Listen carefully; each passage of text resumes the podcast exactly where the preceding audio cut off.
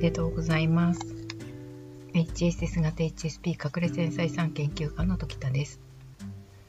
と新年明けて、いきなり1日ちょっと疲れちゃったみたいで、午後あの、寝込みました。皆さんどうでしょう？えー、新、1年1月1日の朝日新聞に環境配慮共感が変えるという記事が載っまして、消費者の声が企業の姿勢を変えていったっていう内容の記事だったんですね。これ、あのー、あ本当に目指すべき方向性にこうやって向かっているいい SNS の発展の仕方なんだなっていうふうに嬉しくなりましたので、えっ、ー、と、一緒に読んでみたいなというふうに思います。1月1日の4面、経済の4面ですね。カフェ、あの、カフェのスタバが、えっ、ー、と、皇居外苑の東側にある店らしいんですけど、高い天井と大きな窓が印象的、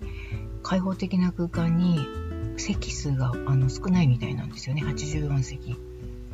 ゆったりとした店内で幅広い年代の人がコーヒーを楽しんでいたっていうふうに書かれてます。でも人数少ない、うーんと、すぐ込み込みになっちゃってなんか行列したりとかするのかなっていう、ちょっとその、そっちの不安もありますけど、でもこう、目立ったのが、スマホで店内を映す人が多いっていうことだったんですって。この店は、あの環境負荷を減らすためのさまざまな実証実験の拠点として12月1日にオープンした店で来店客は体験をスマホに刻んで SNS 上には共有するための投稿が溢れてるそうなんですね。皇居外苑東側スタバで検索したら出てくるんですかね。うん。まあ、あのまずマグカップや樹脂製のグラスが使われていてテイクアウトの時も貸し出しのカップなどの利用が進められるそうです。使い捨てカップの使用を減らそうという試みですね。テーブルとか椅子も国産材を使っていて、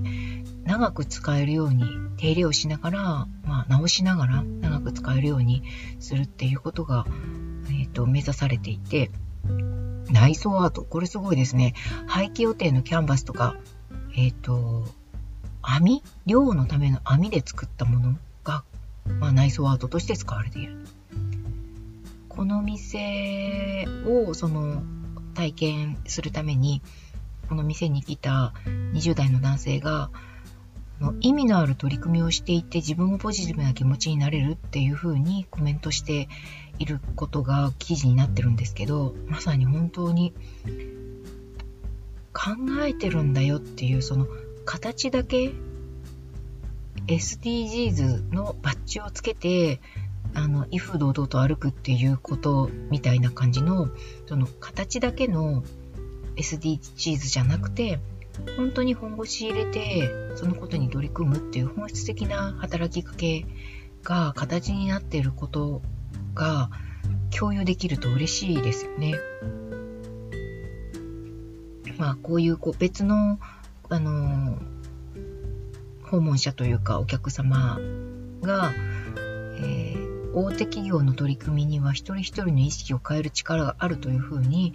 語られているそうなんですけど全くその通りですね。大手企業のトップの方上層部の方たちの意識が本質的なところにあるとそれが全体に行き渡る。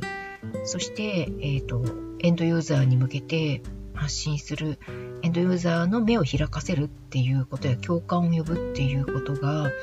できるその大きな力原動力になりうるっていうことなんですよね。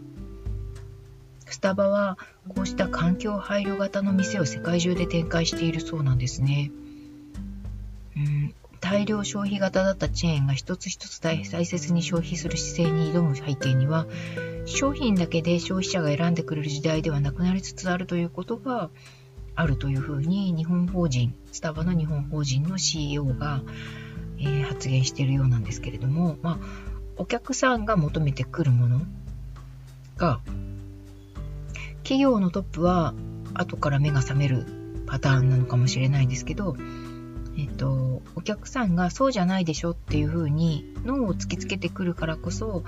あの企業が大きな企業が変わっていくっていうこう展開が起こってる。その表れがこのあの公共横のスタバなんだっていうことみたいですね。循環してますね。共感できる価値があるかが問われていて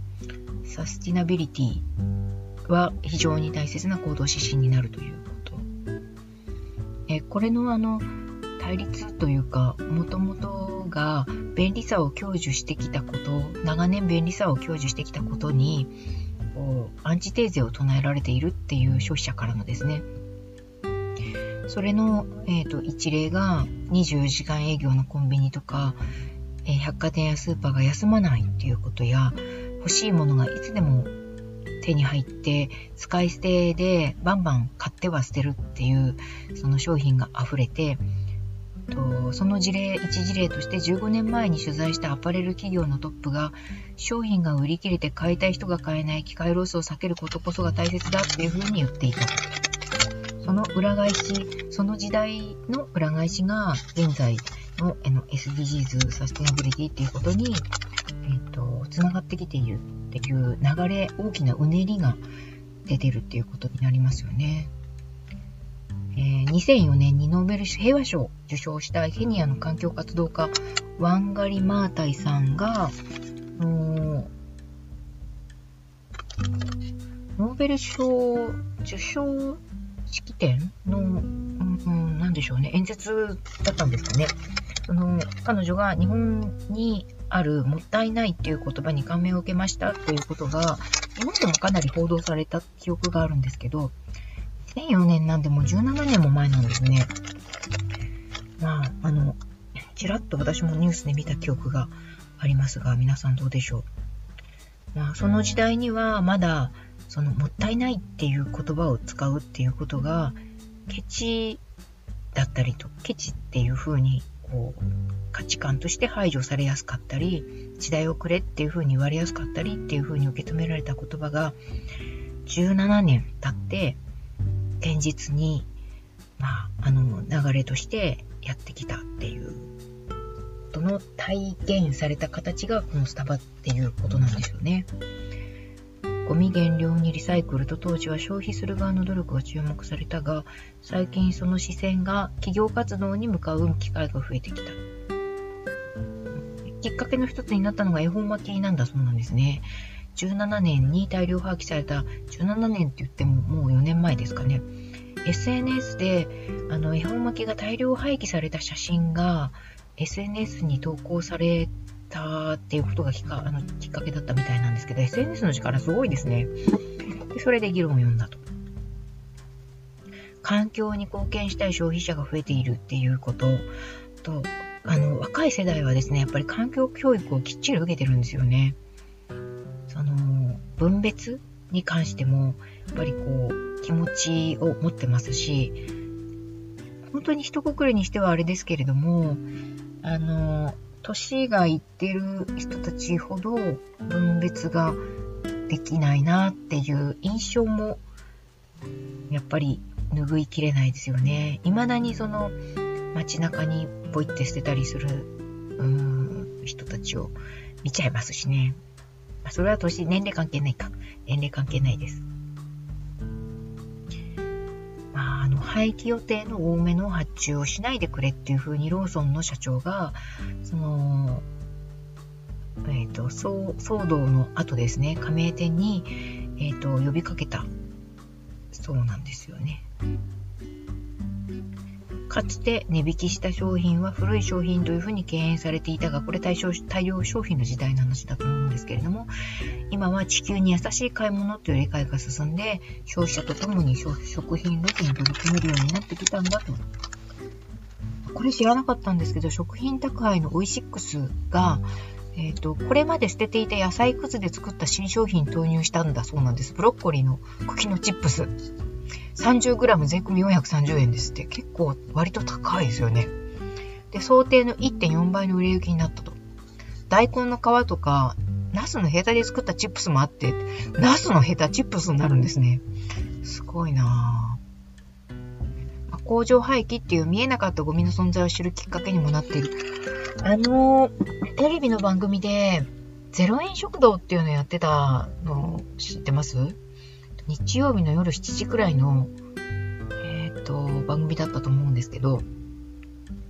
0円で廃棄するものばっかりを集めて、美味しいものに仕立て上げるっていうような取り組みをしてたと思うんですけど、それでこんなにも美味しくなるんだっていう、こう、ちょっと極物っぽい企画ではありますけど、あれもその一環かもしれないですよね。そういうところから来てる。あの、TOKIO がやっぱりその環境問題にものすごく取り組んでるなっていう印象は、あの、福島の何村でしたっけ？えっ、ー、と、時代村じゃなくて、えっ、ー、と、なんか村を作って、米作りからやりやって、えっ、ー、と、わらぶきで家建てて、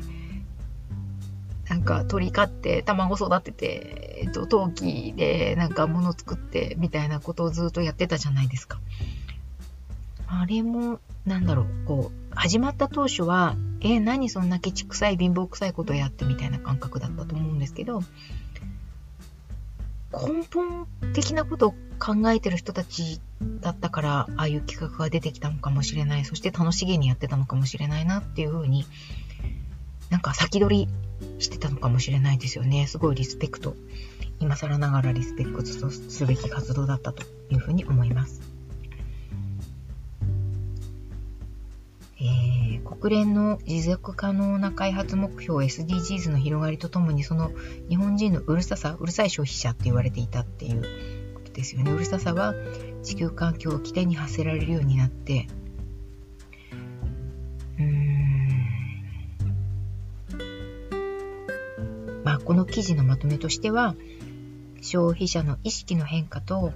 こうする企業の取り組みの好循環が続けば日本は環境負荷の低い社会として再び世界で個性を発揮できるのではないかというふうに